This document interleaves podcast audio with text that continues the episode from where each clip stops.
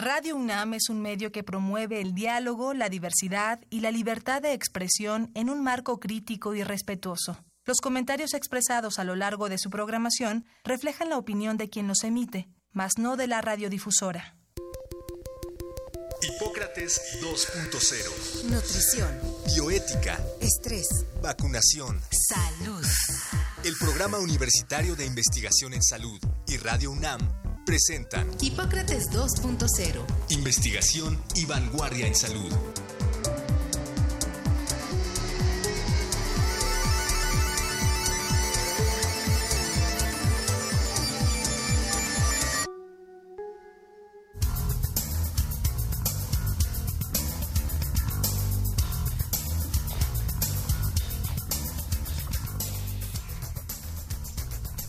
Bienvenidos a la primera emisión en vivo de Hipócrates 2.0, Investigación y Vanguardia en Salud, programa en coproducción con Radio UNAM y el Programa Universitario de Investigación en Salud, el PUIS.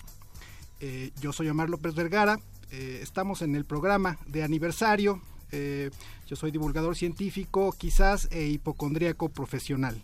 Y estoy como todos los martes pero ahora en vivo eh, y en nuestro primer aniversario con el doctor Mauricio Rodríguez, él sí un científico de los buenos, y en esta especialísima ocasión con el doctor Samuel Ponce de León, fundador de este programa, coordinador académico del PUIS y connotado científico, médico e infectólogo eh, mexicano. Doctor Ponce, Mauricio, ¿qué tal? Hola Omar, amigos del auditorio, doctor Ponce, bienvenidos todos. Estamos pues ahora sí celebrando con ese programa especial que hemos preparado. Vamos a estar toda esta hora en vivo, así que pues quédense, seguro van a encontrar algo interesante como cada semana. Así es. Mucho gusto en estar aquí con ustedes, realmente un programa especial celebrando el primer aniversario de esta comunicación realmente con la sociedad en general, que es uno de los objetivos fundamentales de la universidad en general, del programa en particular. Así es, Samuel. Eh, muchos radioescuchas nos han dicho que por qué no tenemos un programa de una hora completa. En esta ocasión, pues los vamos a satisfacer y será un programa de una hora y eh, en vivo. Y entenderán por qué no es de una hora. Y entenderán por qué no es de una hora y por qué no es en vivo tampoco, ¿no? Bien, a continuación escucharemos una cápsula justamente sobre quién era este personaje Hipócrates del que tanto hablamos. Hipócrates 2.0, primer aniversario.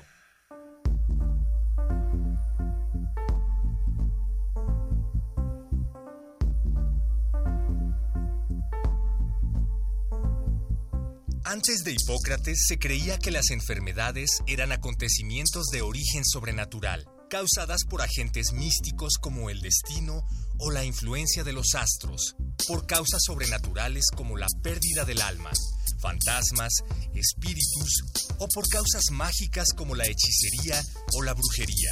Por ello el tratamiento de las enfermedades incluía remedios que podían o no funcionar.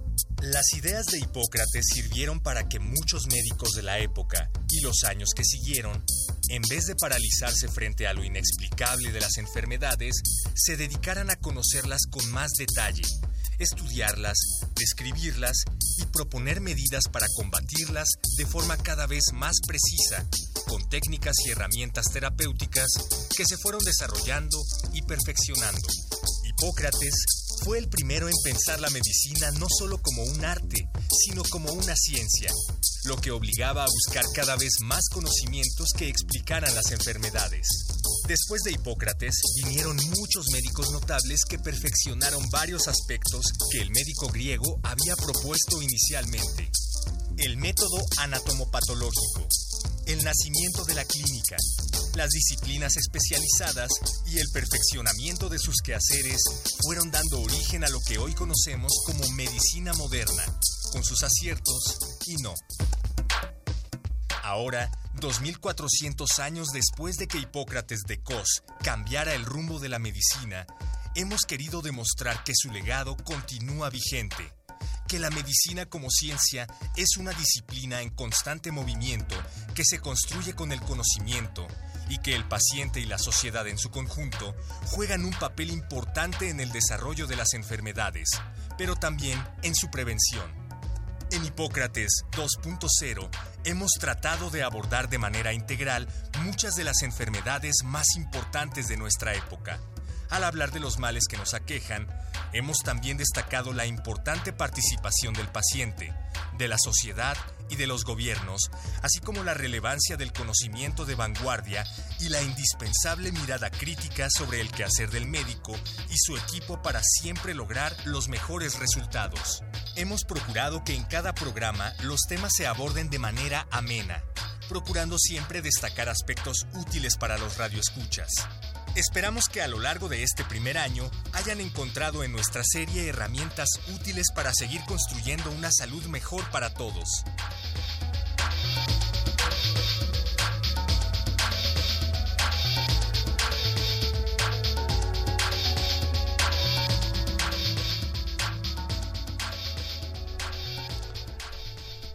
Bien, les recordamos nuestras eh, vías de contacto. Eh, estamos en radio.unam.mx, eh, Facebook Radio UNAM, Twitter arroba Radio UNAM. para quien use teléfono todavía, estamos en cabina en el 5523 7682. Y en el 5523 5412 y el 5536 4339, todas esas son las vías de contacto, no hay pretexto. Ahora sí estamos en vivo escríbanos y contestaremos en la medida de lo posible. Eh, pues doctor Ponce, eh, Mauricio, es eh, impresionante cómo todas estas cuestiones que dijo Hipócrates todavía están vigentes. hoy me llegó un, em, un estudio de la Universidad de Harvard diciendo que la mejor medicina era justamente caminar, que tienen los mayores beneficios para la salud más que cualquier otra medicina o, forma de prevención. Eh, y esto es algo que Hipócrates señaló en su momento, que era la mejor medicina. Es uno de los aforismos, Mauricio, Samuel. Bueno, claro, aunque sí tendríamos que reconocer que estrictamente caminar no es una medicina, sino es posiblemente una práctica de un estilo de vida. Entonces, eh, el hecho es que el programa eh, se titula Hipócrates 2.0 porque muchos de los conceptos de Hipócrates han sido superados ampliamente, incluso desde los mismos, el mismo juramento hipocrático está ya fuera de fecha. Este, el punto es que eh, establecer a Hipócrates 2.0 como título del programa trata de señalar el avance importantísimo que ha tenido la medicina en el contexto de platicárselo además a, la población en general, que es el objetivo del programa.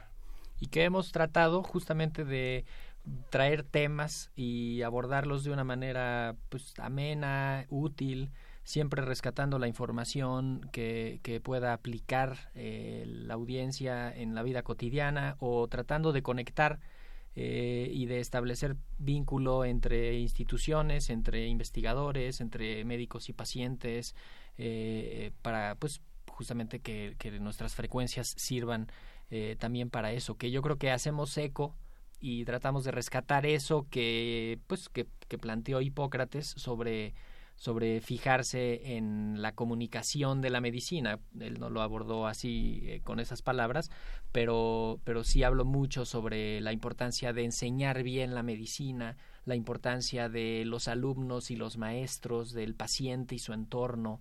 Eh, y yo creo que eso hemos eh, estado pues tocándolo en todo momento. Así es, hemos querido también brindar información y reflexiones sobre el quehacer médico y la investigación médica con criterios de evidencias eh, sólidas. ¿no? Lo que ofrecemos a nuestros radioescuchas es información siempre respaldada con investigación científica. Pero eh, tenemos un mensaje, un mensaje del director de Radio UNAM, de Benito Taibó, quien nos va a comentar algo sobre el programa. Tenemos entonces a Benito Taibó con nosotros. Hipócrates 2.0, primer aniversario. Hola, eh, muy muy buenas tardes. Soy Benito Taibo, director de Radio NAM, y solamente pasaba por aquí para felicitar a nuestros queridísimos amigos de Hipócrates 2.0 en este nuevo aniversario. Para nosotros, para Radio UNAM, es importantísimo contar un programa de divulgación de la ciencia y particularmente de medicina eh, en, nuestras, en nuestras frecuencias. Creemos que ha sido una labor maravillosa la que han desarrollado Mauricio Rodríguez, Omar López, Patricia Gamboa, y agradecemos también al doctor Samuel Ponce de León, coordinador del Programa Universitario de Investigación en Salud, el haber aceptado que hagamos con ellos este, este maravilloso programa. Muchísimas gracias de verdad a todo este maravilloso equipo por seguir haciendo Hipócrates 2.0 y una enorme felicitación y un abrazo por este nuevo aniversario.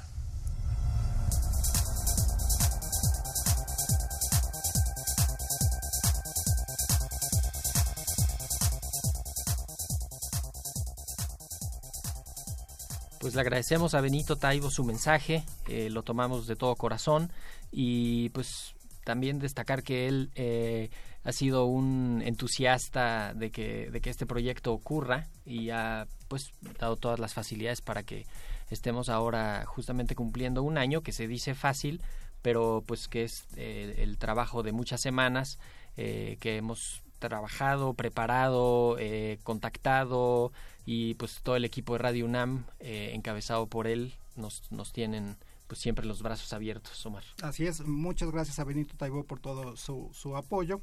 Eh, tenemos también ahora un mensaje del doctor Antonio Lascano, eh, un científico mexicano eh, eh, connotado, profesor e investigación, e investigador de la Facultad de Ciencias de la UNAM. De hecho, vamos a hacer un enlace telefónico con él. quisimos grabar el mensaje, pero nos dijo, no, no, no, yo se los digo de viva voz. Así que, pues aquí estamos con él. No sé si ya lo tenemos ahí en el aire. Antonio, ¿nos escuchas? Buenas tardes, ¿cómo están? Hola, ¿qué tal? Estamos en la cabina Mauricio Rodríguez, Omar López y Samuel Ponce, que me parece que lo tienes en el radar. Sí, sí, ciertamente. Este, eh, y bueno, me, alegro mucho, la verdad, de este primer aniversario. Y miren, eh, mientras estaba yo escuchando las distintas intervenciones, recordé que hace muchos años cuando me invitaron a participar en un programa, por primera vez en un programa de radio en la B Grande, eh, recuerdo que cada vez que se hablaba de cosas de ciencia había gente que hablaba para preguntar sobre problemas de medicina.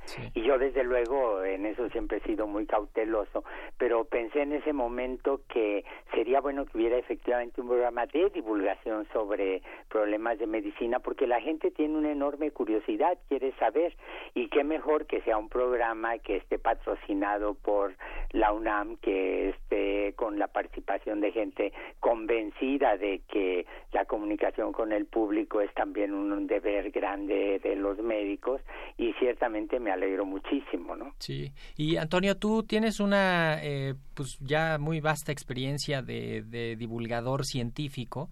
Eh, intervienes en, muchos espacios y siempre eh, has procurado aterrizar con ideas eh, fáciles de, de, con palabras fáciles de entender las ideas científicas más complejas de la, de la ciencia moderna.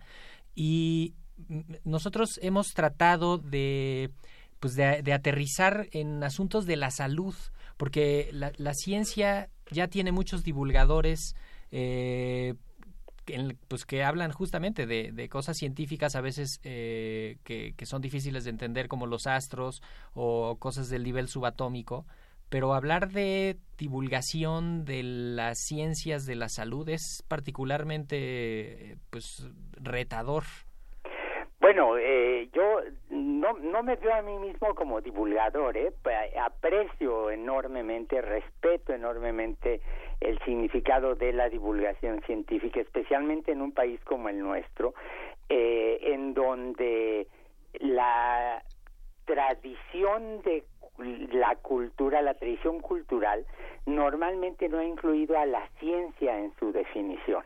O sea, uno de los grandes problemas eh, que tenemos es que a menudo la gente no se da cuenta que la divulgación científica es parte de la divulgación cultural y quienes lo hacen de veras, eh, quienes la hacen se merecen todo mi respeto. Yo me acuerdo que hace muchos, muchísimos años se le preguntó a don Julio Scherer, que era el director fundador de Proceso, una revista sin la cual no se puede entender la historia contemporánea de México, ciertamente, le preguntó por qué no se incluía eh, la ciencia entre las noticias. Y recuerdo perfectamente bien lo que dijo, la ciencia no es noticia, y hoy nos damos cuenta que en realidad una de las partes más retadoras de eh, la prensa es precisamente la parte de la ciencia, ¿no?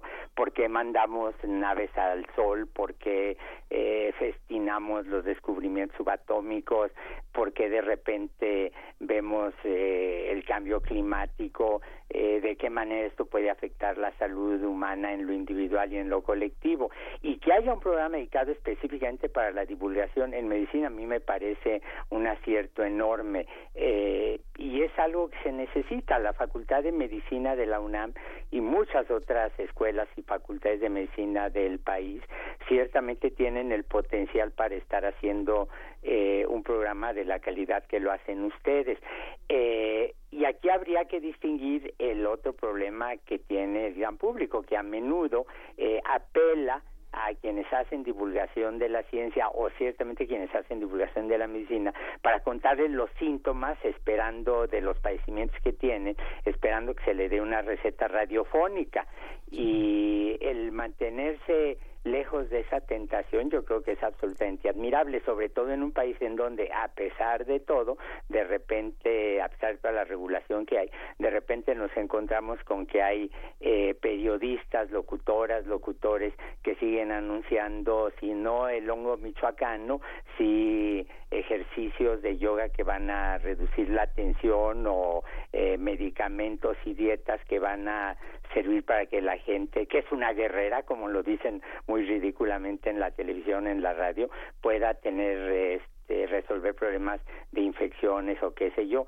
Eh, no, yo creo que ustedes están justo en una interfase que es importantísima, que es muy valiosa y que ciertamente estar en manos de la UNAM y usando la la reputación, las herramientas de la UNAM están haciendo una labor absolutamente espléndida, ¿no? Sí, muchísimas gracias. Eh, una de las ideas que que nos preocupaba al inicio del, del programa era justo ese, que, que, se podría convertir en un consultorio médico eh, radiofónico y, y, tratamos de que no sea precisamente por, por la responsabilidad que debe de tener eh, propiamente una consulta médica y una, una entrevista eh, pues para, para tener algún problema de salud.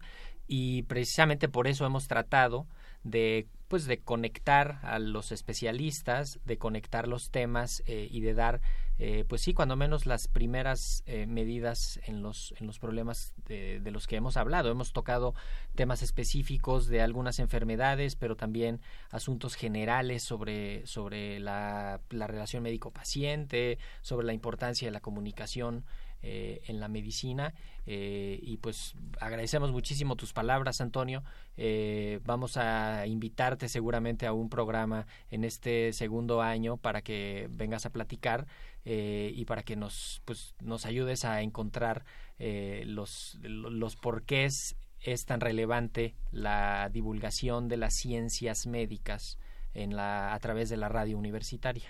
¿Y por qué en particular enfatizas que México tiene necesidad de este tipo de, de comentarios? Aprovecho para saludarte.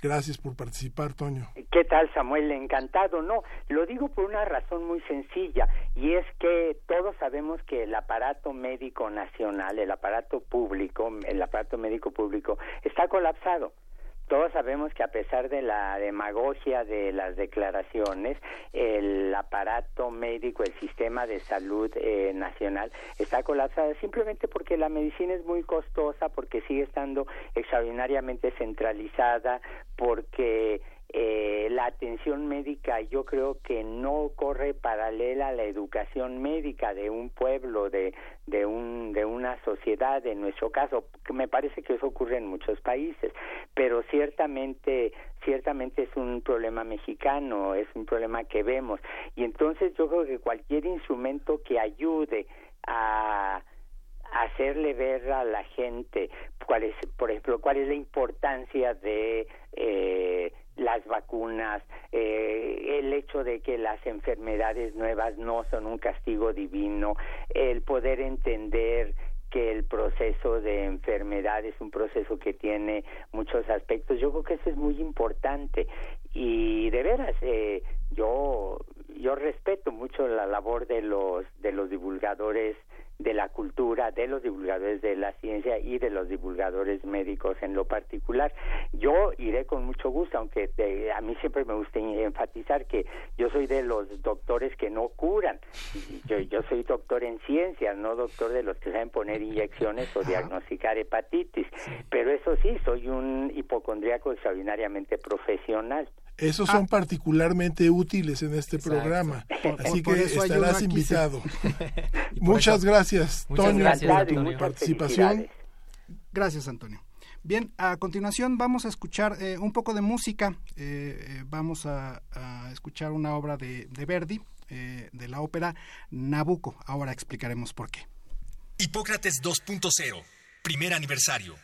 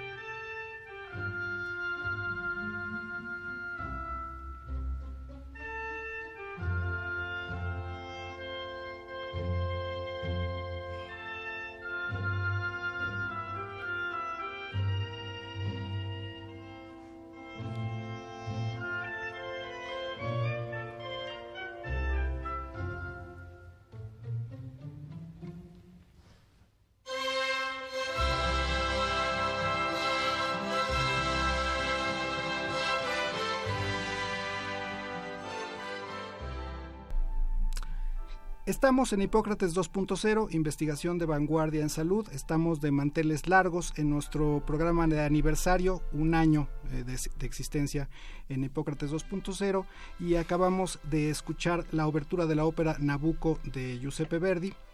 Eh, eh, estoy en cabina con Mauricio Rodríguez y el doctor Samuel Ponce de León.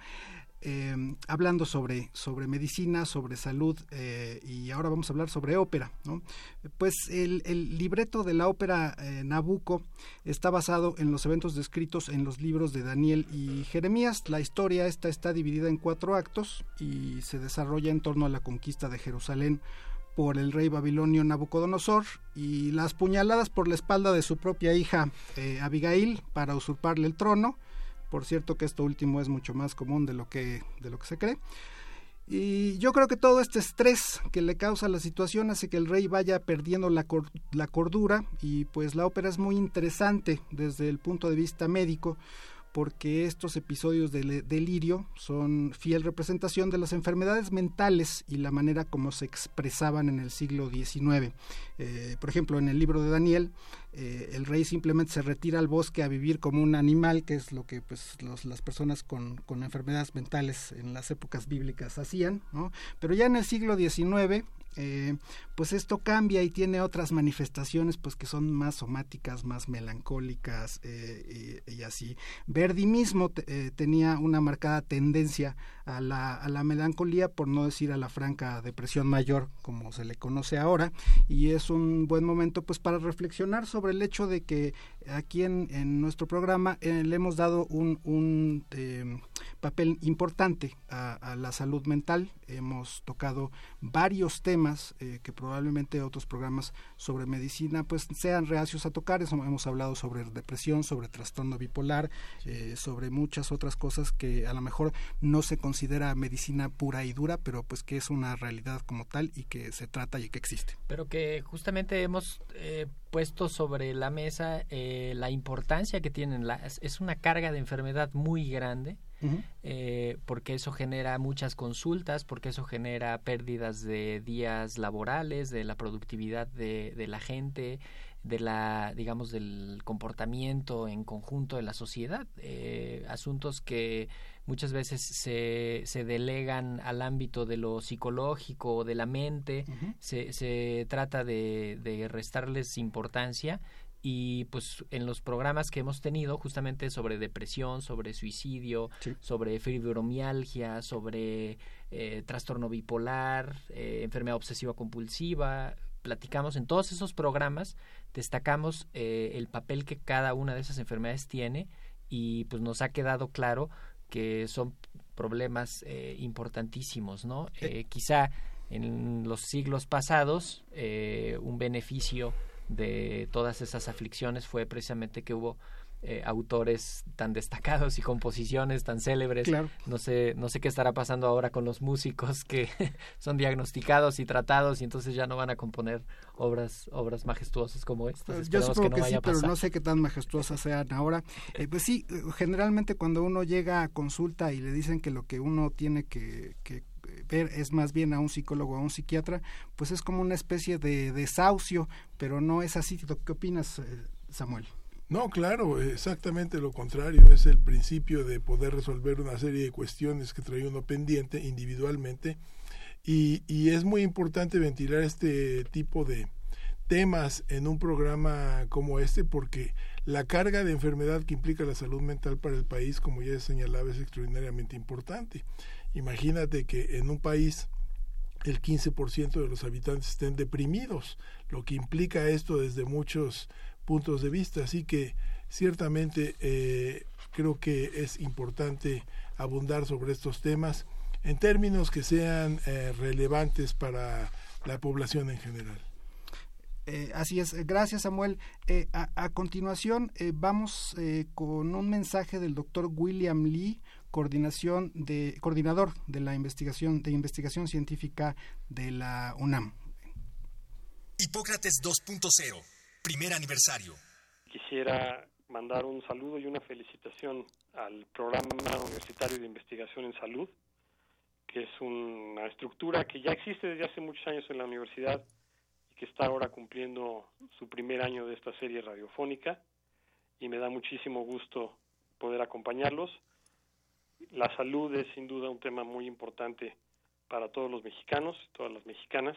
Hay temas de salud pública, de salud infantil, de salud para los adultos, que son muy relevantes para el bienestar de nuestra población y me parece que el programa está haciendo una labor muy importante para aprovechar las capacidades de investigación que hay en la universidad, en las diferentes entidades, institutos, escuelas, centros, facultades, para aprovechar mejor las capacidades que hay en esta casa de estudios y hacia afuera de la universidad para tener resultados que afecten de manera positiva a, la población, tanto en el conocimiento de lo que pueden hacer, sobre todo para prevenir problemas de salud, como para capacitar y ayudar a, trabajar mejor a, todos aquellos que se dedican a los trabajos de salud en nuestra sociedad.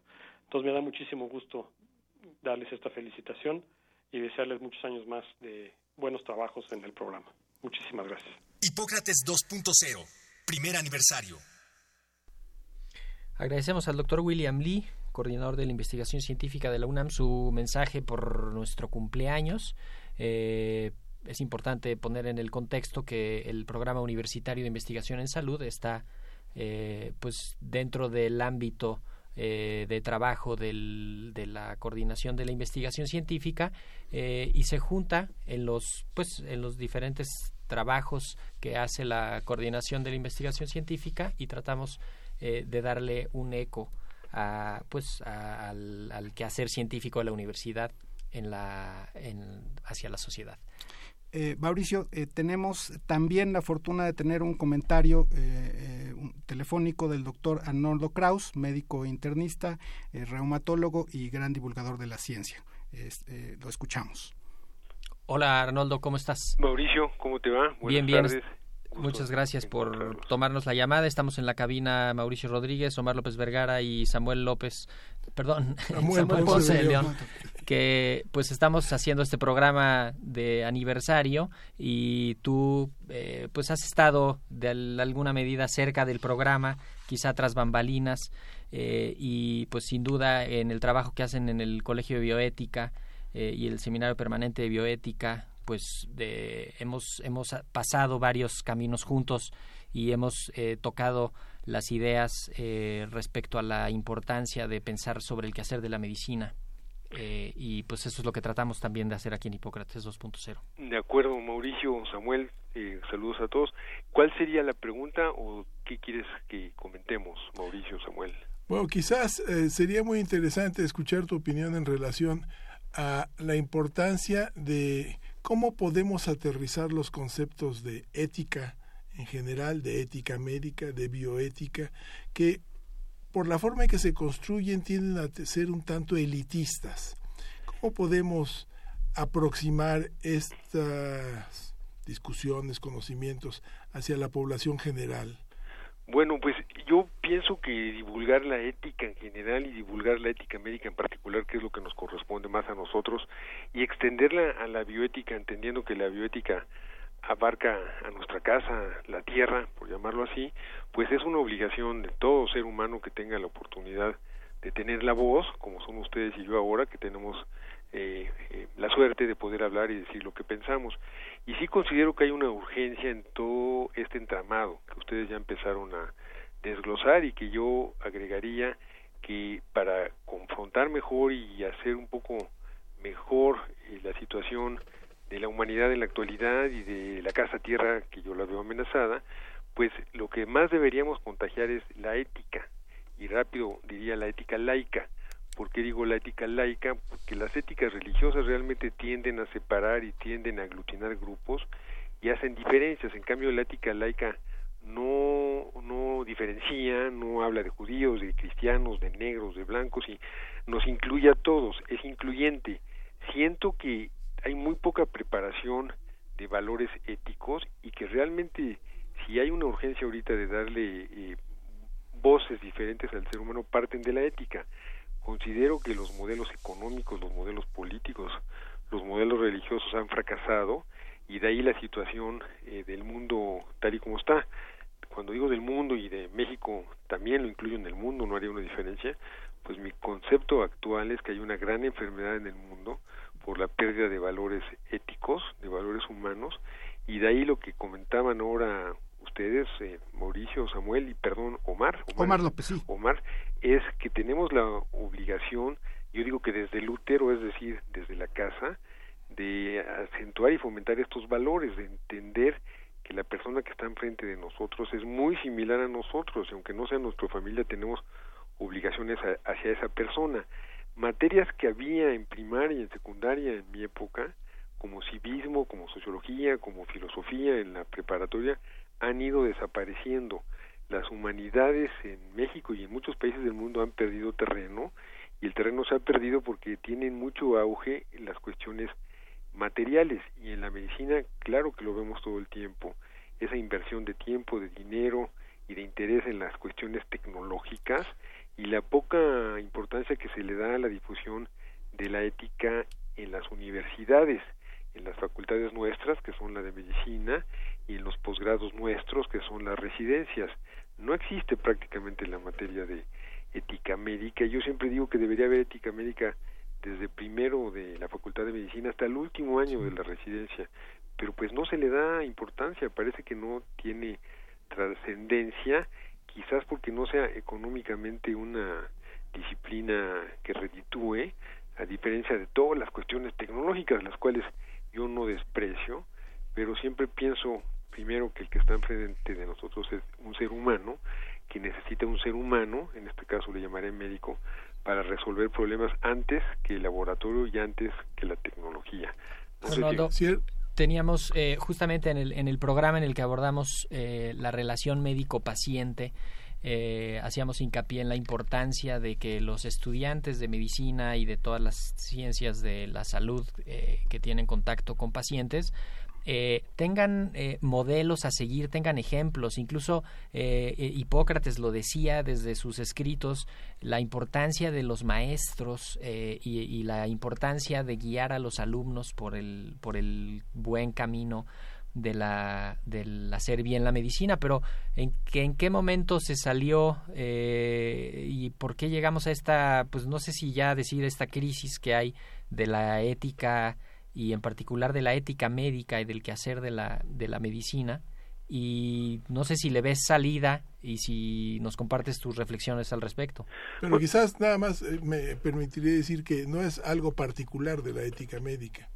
Coincido plenamente eh, con Arnoldo en relación a esta urgencia que hay para educar eh, en estos temas no solo a los médicos, sino a toda la población. Si hay algo urgente para transmitir como enseñanza en el país es precisamente eh, la ética. Como resultado de esta ausencia de pues este eh, postulados éticos en el, la conciencia nacional, resulta que tenemos problemas en, la medicina también, pero este eh, por esto es importante incluso tener espacios como el que tenemos con Arnoldo en la Facultad de Medicina, precisamente en el Seminario Permanente de Bioética. Pero adelante, Arnoldo. Sí, bueno, lo que comentan, valores, principios eh, éticos, morales, sí creo que están hacia la baja y también, como dice Samuel, no solo es en la medicina, por supuesto que es en la sociedad en general y ahí podríamos hablar de los políticos, podríamos hablar de los religiosos, de los comerciantes, etcétera. Eh, se le da muy poco aprecio a la cuestión ética y de ahí la situación que estamos viviendo.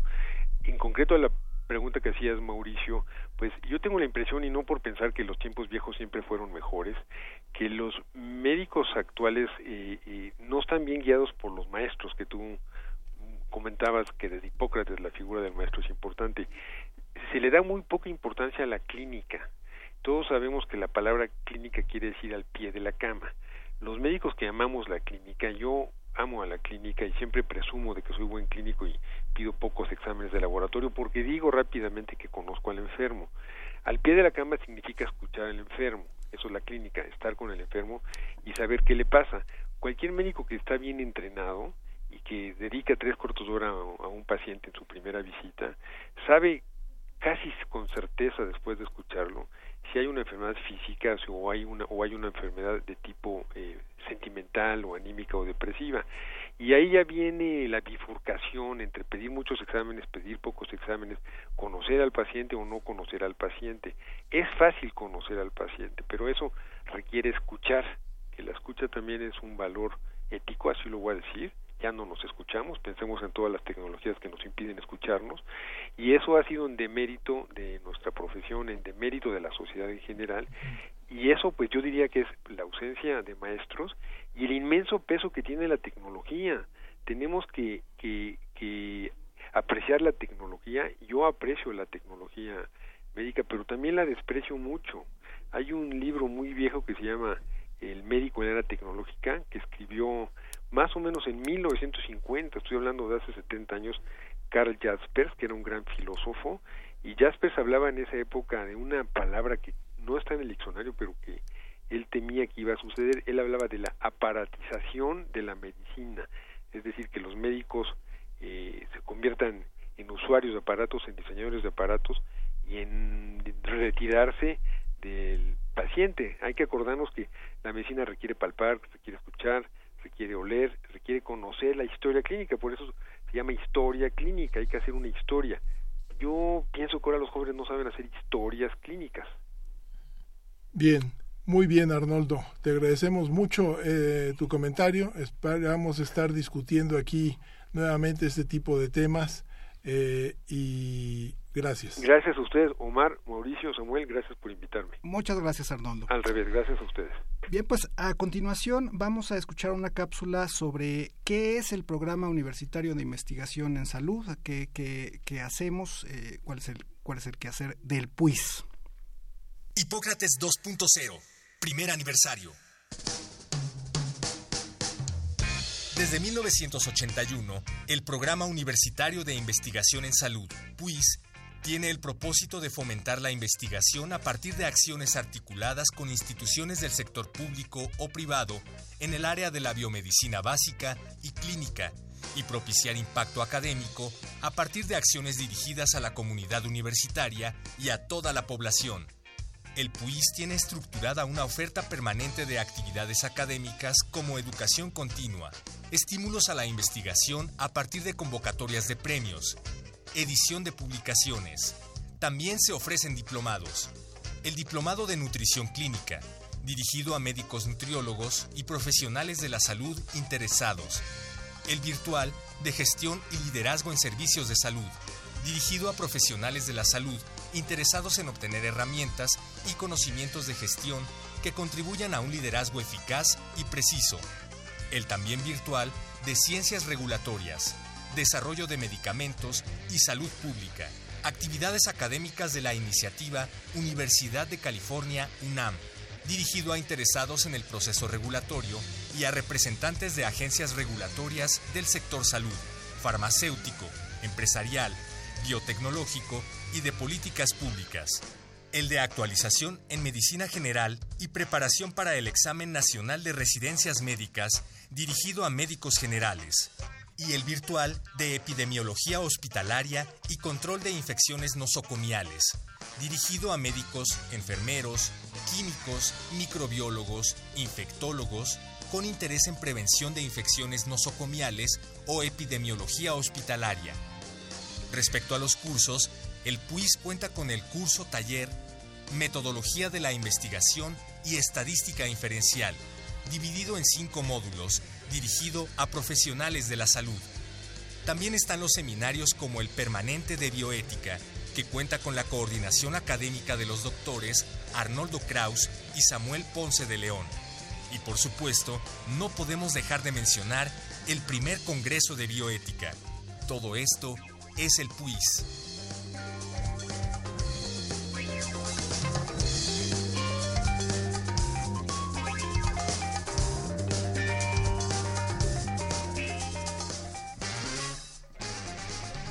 Todo esto lo puede consultar en la página del PUIS, www.puis.unam.mx.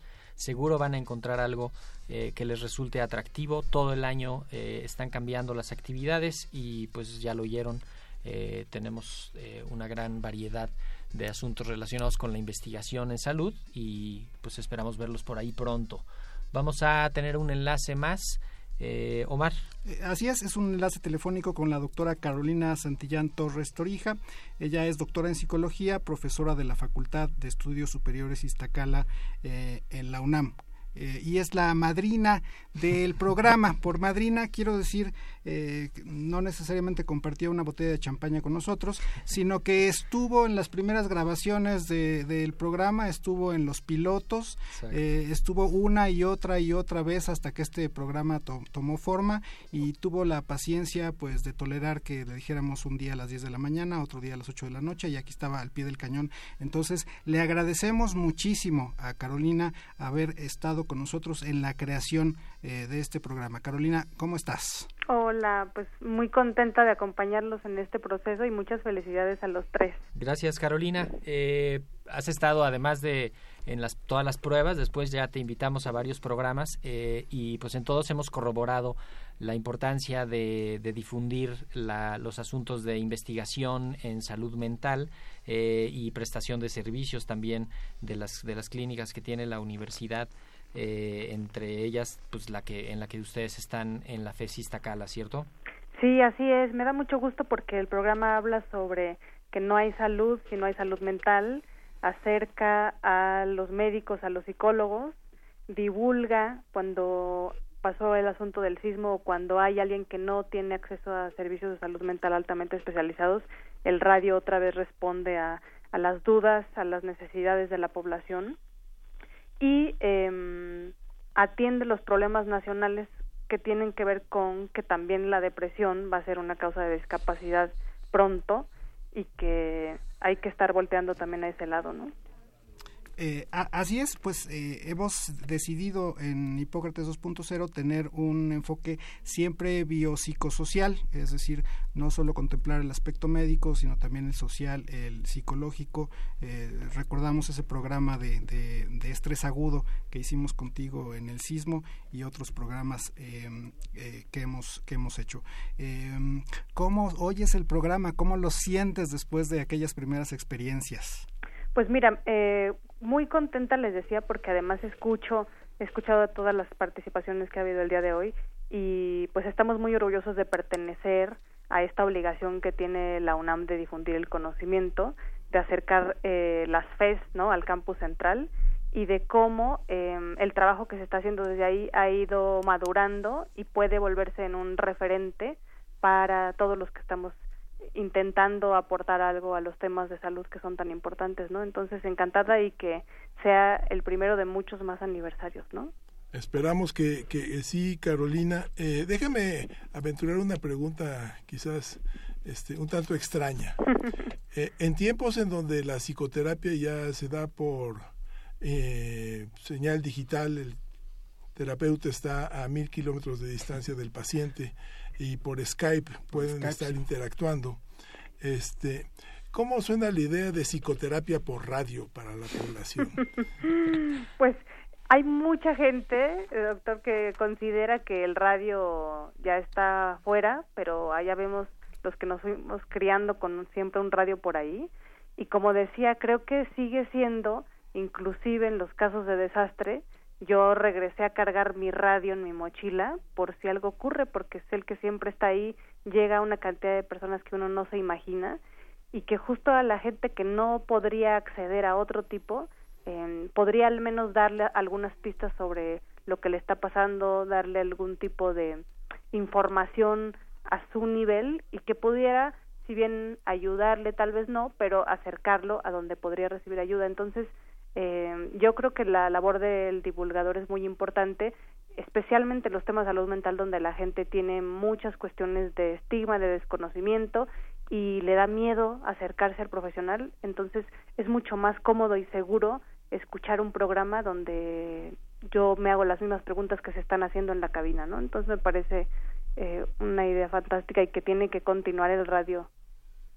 Y que lejos de, estar Perdón. Sí, no, y bueno, nada más apuntar que en mi impresión eh, eh, el radio ha resurgido, ha resurgido y es extraordinariamente popular fundamentalmente como consecuencia de la desgracia de tráfico que tenemos en la ciudad, ¿no? Entonces la gente está ávida de estar oyendo los diferentes programas radiofónicos en el coche, en donde pasa horas y horas detenido en el tráfico, así que bueno, es este ciertamente un, un oasis este, poder prender el radio y escuchar un programa con buena música o comentarios interesantes e inteligentes como esperamos que sea este. Sí, por supuesto. Y, y sobre todo que también ustedes estén en un podcast que uno empieza a elegir qué contenidos poner en sus audífonos y que mis alumnos ahora disfrutan de ir en el transporte escuchando el programa porque lo bajan a su teléfono, ¿no? Eso también es fantástico. Sí, que el, el, el problema que hemos tenido a veces pues es justamente que, que no todo el mundo te alcanza a escuchar durante la transmisión y pues gracias al acervo digital de Radio UNAM, pues ahí pueden encontrar los podcasts y, y regresar a ellos y pues volvernos a escuchar por si nos extrañaban o, eh, o anotar un tema con detalle, algún dato con detalle para, para buscar la ayuda de, de, lo que siga. Carolina, tenemos que terminar esta conversación. Te queremos agradecer eh, y pues te advertimos que te vamos a volver a invitar a algún otro de los programas. Muchísimas gracias por amadrinarnos desde el, desde el principio y pues gracias por tomarnos la llamada hoy también. Encantada. Muchas felicidades a todos y un abrazo. Gracias, Carolina. Gracias. Y también eh, hemos eh, invitado varias veces al doctor Humberto Nicolini, que pues nos ha hablado sobre la, el aspecto genético, la parte de la biología molecular, también de las enfermedades mentales eh, y pues también le dijimos hoy que nos tomara el teléfono para eh, pues saludarnos, para comentarnos algo eh, y para felicitarnos, ¿por qué no? Y me parece que ya lo tenemos en la línea. Humberto, ¿cómo estás? ¿Qué tal, Omar? Muchas felicidades y pues muchas gracias por, por llamarme. No, muchísimas gracias a ti. Eh, siempre has eh, accedido a venir eh, y tus programas han sido muy interesantes, tienen, tienen muy buenos ratings y siempre tocando temas pues de, de mucha vanguardia que es el análisis genético y la, y la salud mental que es es un camino que pues desde hace mucho se quería se quería cruzar y pues con las aproximaciones modernas se está logrando eh, y lo hemos y lo hemos traído aquí en varias ocasiones, Humberto.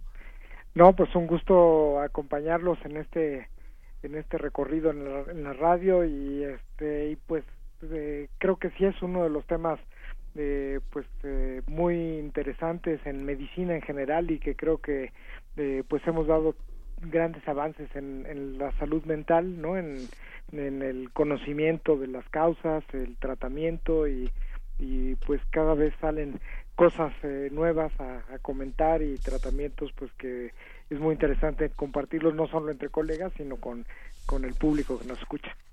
Sí, y que, y que bueno, nos lo has, nos lo has traído, tú estás en el, en el Instituto Nacional de, de Medicina Genómica, que es un instituto de reciente creación y que pues viene a agregar este componente de investigación básica eh, y del análisis genético aterrizado a la salud que pues eh, parece que que están haciendo una labor interesante para, para aterrizarlo y lo hemos eh, tratado de pues también de poner aquí sobre la mesa, Humberto. Sí, así es y pues eh, creo que también romper un poquito con el con el mito a veces de que los que hacemos investigación básica estamos alejados de la clínica, ¿no? Eh, creo que al revés, eh, cuando estamos, eh, mientras más cercanos estamos de la, de la clínica, creo que podemos hacer mucho mejor investigación básica, pues en cualquier área de la, de la medicina y la salud mental, eh, pues no es la, la excepción. De hecho, pues es un gusto ahorita compartir con ustedes desde mi consultorio, eh, donde veo pacientes y como, como, sabe Omar, que compartimos muchos pacientes en común, eh, sí. pues eh, es un, un placer este, atender eh, y que las personas, bueno, confíen en nosotros para trabajar con ellos y es un pues deleite la, la parte clínica, pero igual la, la parte de la investigación y el combinarlas es un, un gusto y luego compartir esto con, con el público, pues eh, los conocimientos de avances, pues también es otro enorme gusto que pues permiten programas como el que están haciendo. Pues te agradecemos muchísimo Humberto, eh, tú que eres un este, gran médico, gran investigador y además el público no lo sabe, pero un gran percusionista también. Gracias, gracias por estar con nosotros. No, al contrario, y un abrazo y muchas felicidades y muchos más programas este, al, al futuro. Gracias, Humberto. ¿Qué tenemos a continuación, Mauricio? Pues tenemos una lista de las actividades que pueden consultar en el PUIS. Ya escuchamos la cápsula de las actividades que tenemos en el PUIS. Eh, tenemos que ir cerrando. Vamos a, pues no nos, no nos podemos quedar sin agradecer. Eh, ciertamente nosotros somos las voces que nos alcanzan a escuchar y pues tenemos una serie de agradecimientos a todos los que hacen programa, pues hacen posible el programa en todo lo que lo que vamos haciendo. Pues vamos a escuchar eh, todas nuestras actividades, las actividades del PUIS.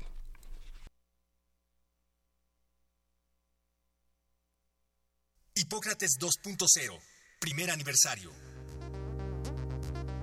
Actividades PUIS.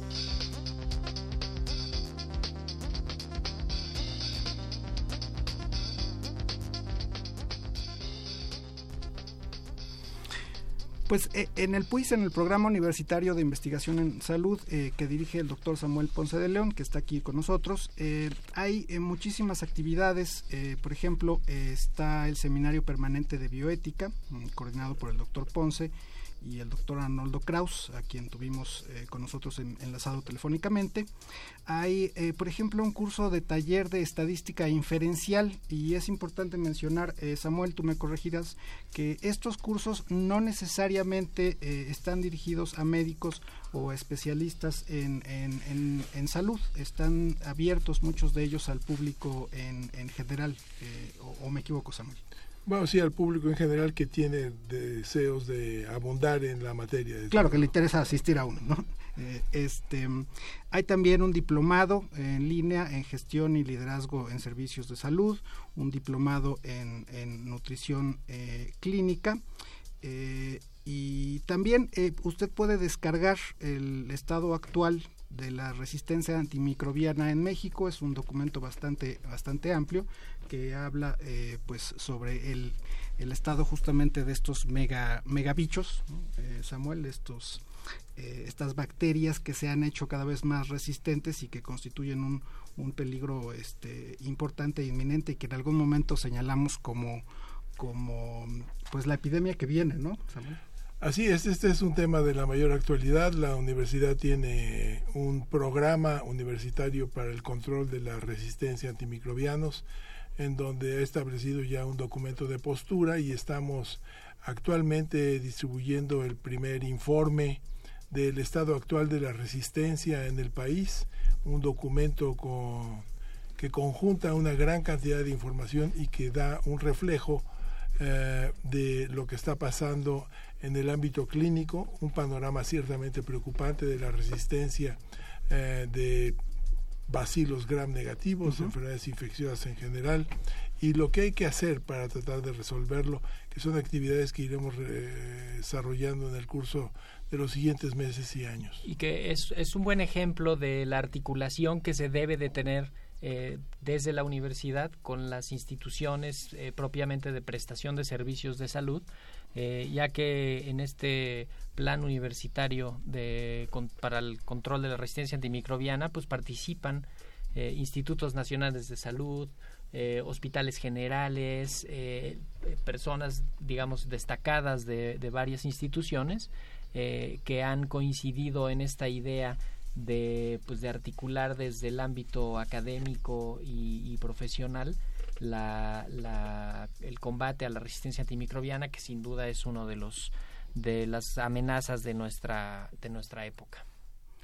Eh, bien, también eh, es necesario eh, dentro de las actividades del PUIS hay bastantes libros que ustedes pueden adquirir y uno de los más recientes es un libro del doctor Ponce junto con la doctora Teresa Fortul y Rogelio Pérez Padilla que es efectos de la contaminación atmosférica en salud en la salud un libro pues que los amantes de, de la salud, los, los, investigadores, los pacientes y los médicos tienen que tener en su, en su en sus bibliotecas. Así es, Omar. Eh, tenemos que cerrar la transmisión del día de hoy. Esperamos que les haya interesado, que les haya gustado. Los esperamos la próxima semana. Eh, vamos a hablar sobre alergias y pues esto fue eh, Hipócrates 2.0 en vivo. Yo soy Mauricio Rodríguez. Yo soy Omar López Vergara. Doctor y yo soy Samuel Ponce de León. Muchas felicidades a todos y muchas gracias a Radio Universidad por su apoyo y su colaboración. Muchísimas gracias. El Programa Universitario de Investigación en Salud y Radio UNAM agradecen tu escucha. Te esperamos la siguiente semana para platicar sobre lo último en materia de salud e investigación en Hipócrates 2.0 investigación y vanguardia en salud. Se despiden de ti en la producción Patti Gamboa, Héctor Castañeda y Alejandra Gómez. Hipócrates 2.0, Radio UNAM. Experiencia sonora.